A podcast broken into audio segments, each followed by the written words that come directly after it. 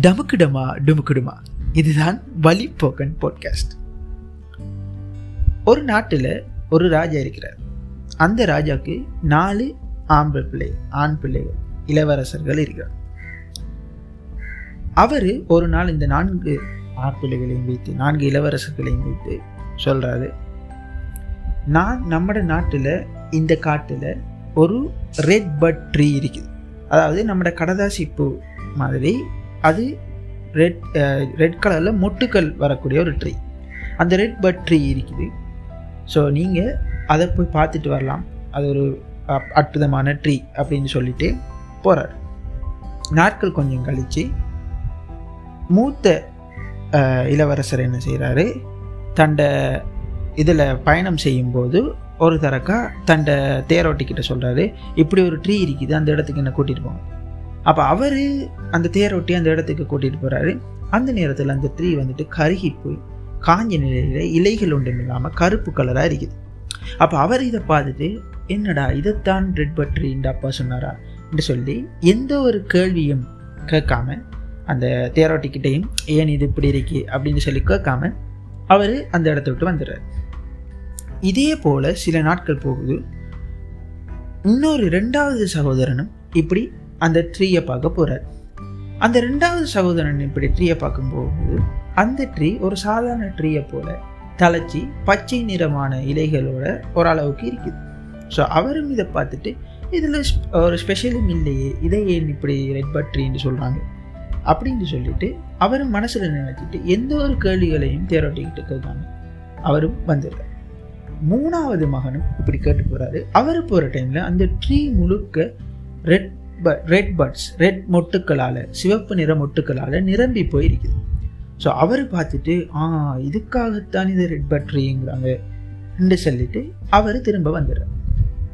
நான்காவது மகன் போகிறாரு அவர் போகும்போது அந்த ட்ரீ வந்துட்டு காய்த்த நிலையில் ஒரு பச்சை நிற கும்பலான காய்களோட இருக்குது. இந்த ட்ரீலேயே ஏன் ஸ்பெஷல் இல்லை? இது ஒரு பச்சை நிறமத்தான இருக்குது அப்போ க்ரீன் பட் இருந்தாச்சும் சொல்லியிருக்கலாம் அப்படின்ட்டு சொல்லிட்டு ஒரு பச்சை நிற தோற்றத்தில் அது இருக்கையும் அதை பார்த்துட்டு அப்படி மனசில் நினச்சிட்டு அவரும் எந்த வித ஒரு கேள்விகளையும் கேட்காம அந்த இடத்த விட்டு வரார் இவங்க எல்லாரும் கொஞ்ச நாளைக்கு பிறகு கொண்டா கதைச்சிட்டு இருக்கும்போது நான் இப்படி அப்பா சொன்ன ட்ரீயை பார்த்தேன். அது செத்து போய்த்து அப்படின்ற மாதிரி மூத்த சகோதரர் கதைக்கிறார்.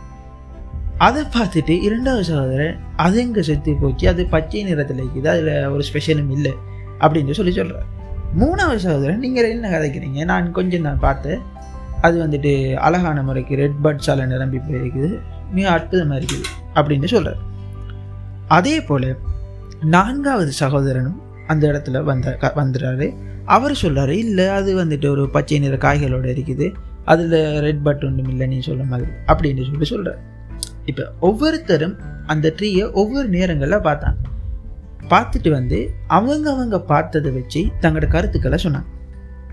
இந்த டைமில் ராஜா அந்த இடத்துல நுழைகிறார் ராஜா இந்த கன்வர்சேஷனை கேட்டுட்ருக்கிறார் அவரே இப்படி இவங்க வந்து அந்த இடத்துல வந்த உடனே அவர்கிட்ட வந்து இந்த விஷயத்த சொன்ன உடனே அவர் சொல்கிறாரு எல்லா பொருட்களுக்கும் ஒரு சீசன் இருக்கு நீங்கள் அந்த மரத்தை அதோட இலையுதிர் காலத்தில் பார்த்துருக்கீங்க இந்த மூத்த சகோதரர் பார்த்து சொல்கிறேன் நீங்கள் அது தலைத்து வரும்போது பார்த்துருக்கீங்க நீங்கள் அது ரெட் பர்க்கு அதோட ப்ரைமரி டைமில் அதாவது அதோட வ- ஒரு வசந்த காலத்தில் அதை பார்த்துருக்கீங்க நீங்கள் அது வந்துட்டு முதிர்ச்சி அடைஞ்ச தருணத்தில் அதை பார்த்துருக்கீங்கன்னு சொல்லி ஒவ்வொரு தருணங்களை வச்சு சொல்கிற சொல்லிட்டு அவர் இப்படித்தான் ஒரு விஷயத்தை சொல்கிறார் இதே போல தான் நான் ஏன் உங்களுக்கு அதை ட்ரீயை பார்க்க சொன்னேன் அப்படின்னு சொன்னால் இந்த ட்ரீக்கு எப்படி பருவங்கள் இருக்குதோ ஒவ்வொரு நேரத்துக்கு ஏற்ற மாதிரி நீங்கள் அதை ஒவ்வொரு அதோட தருணங்களில் பார்க்கும்போது வித்தியாசமான தோற்றப்பாடுகளை தருது எதை வச்சு அதை ஜட்ஜ் பண்ணியலாவோ இப்போ மூத்தவர் அதை செத்த ட்ரீ என்று ஜட்ஜ் பண்ணி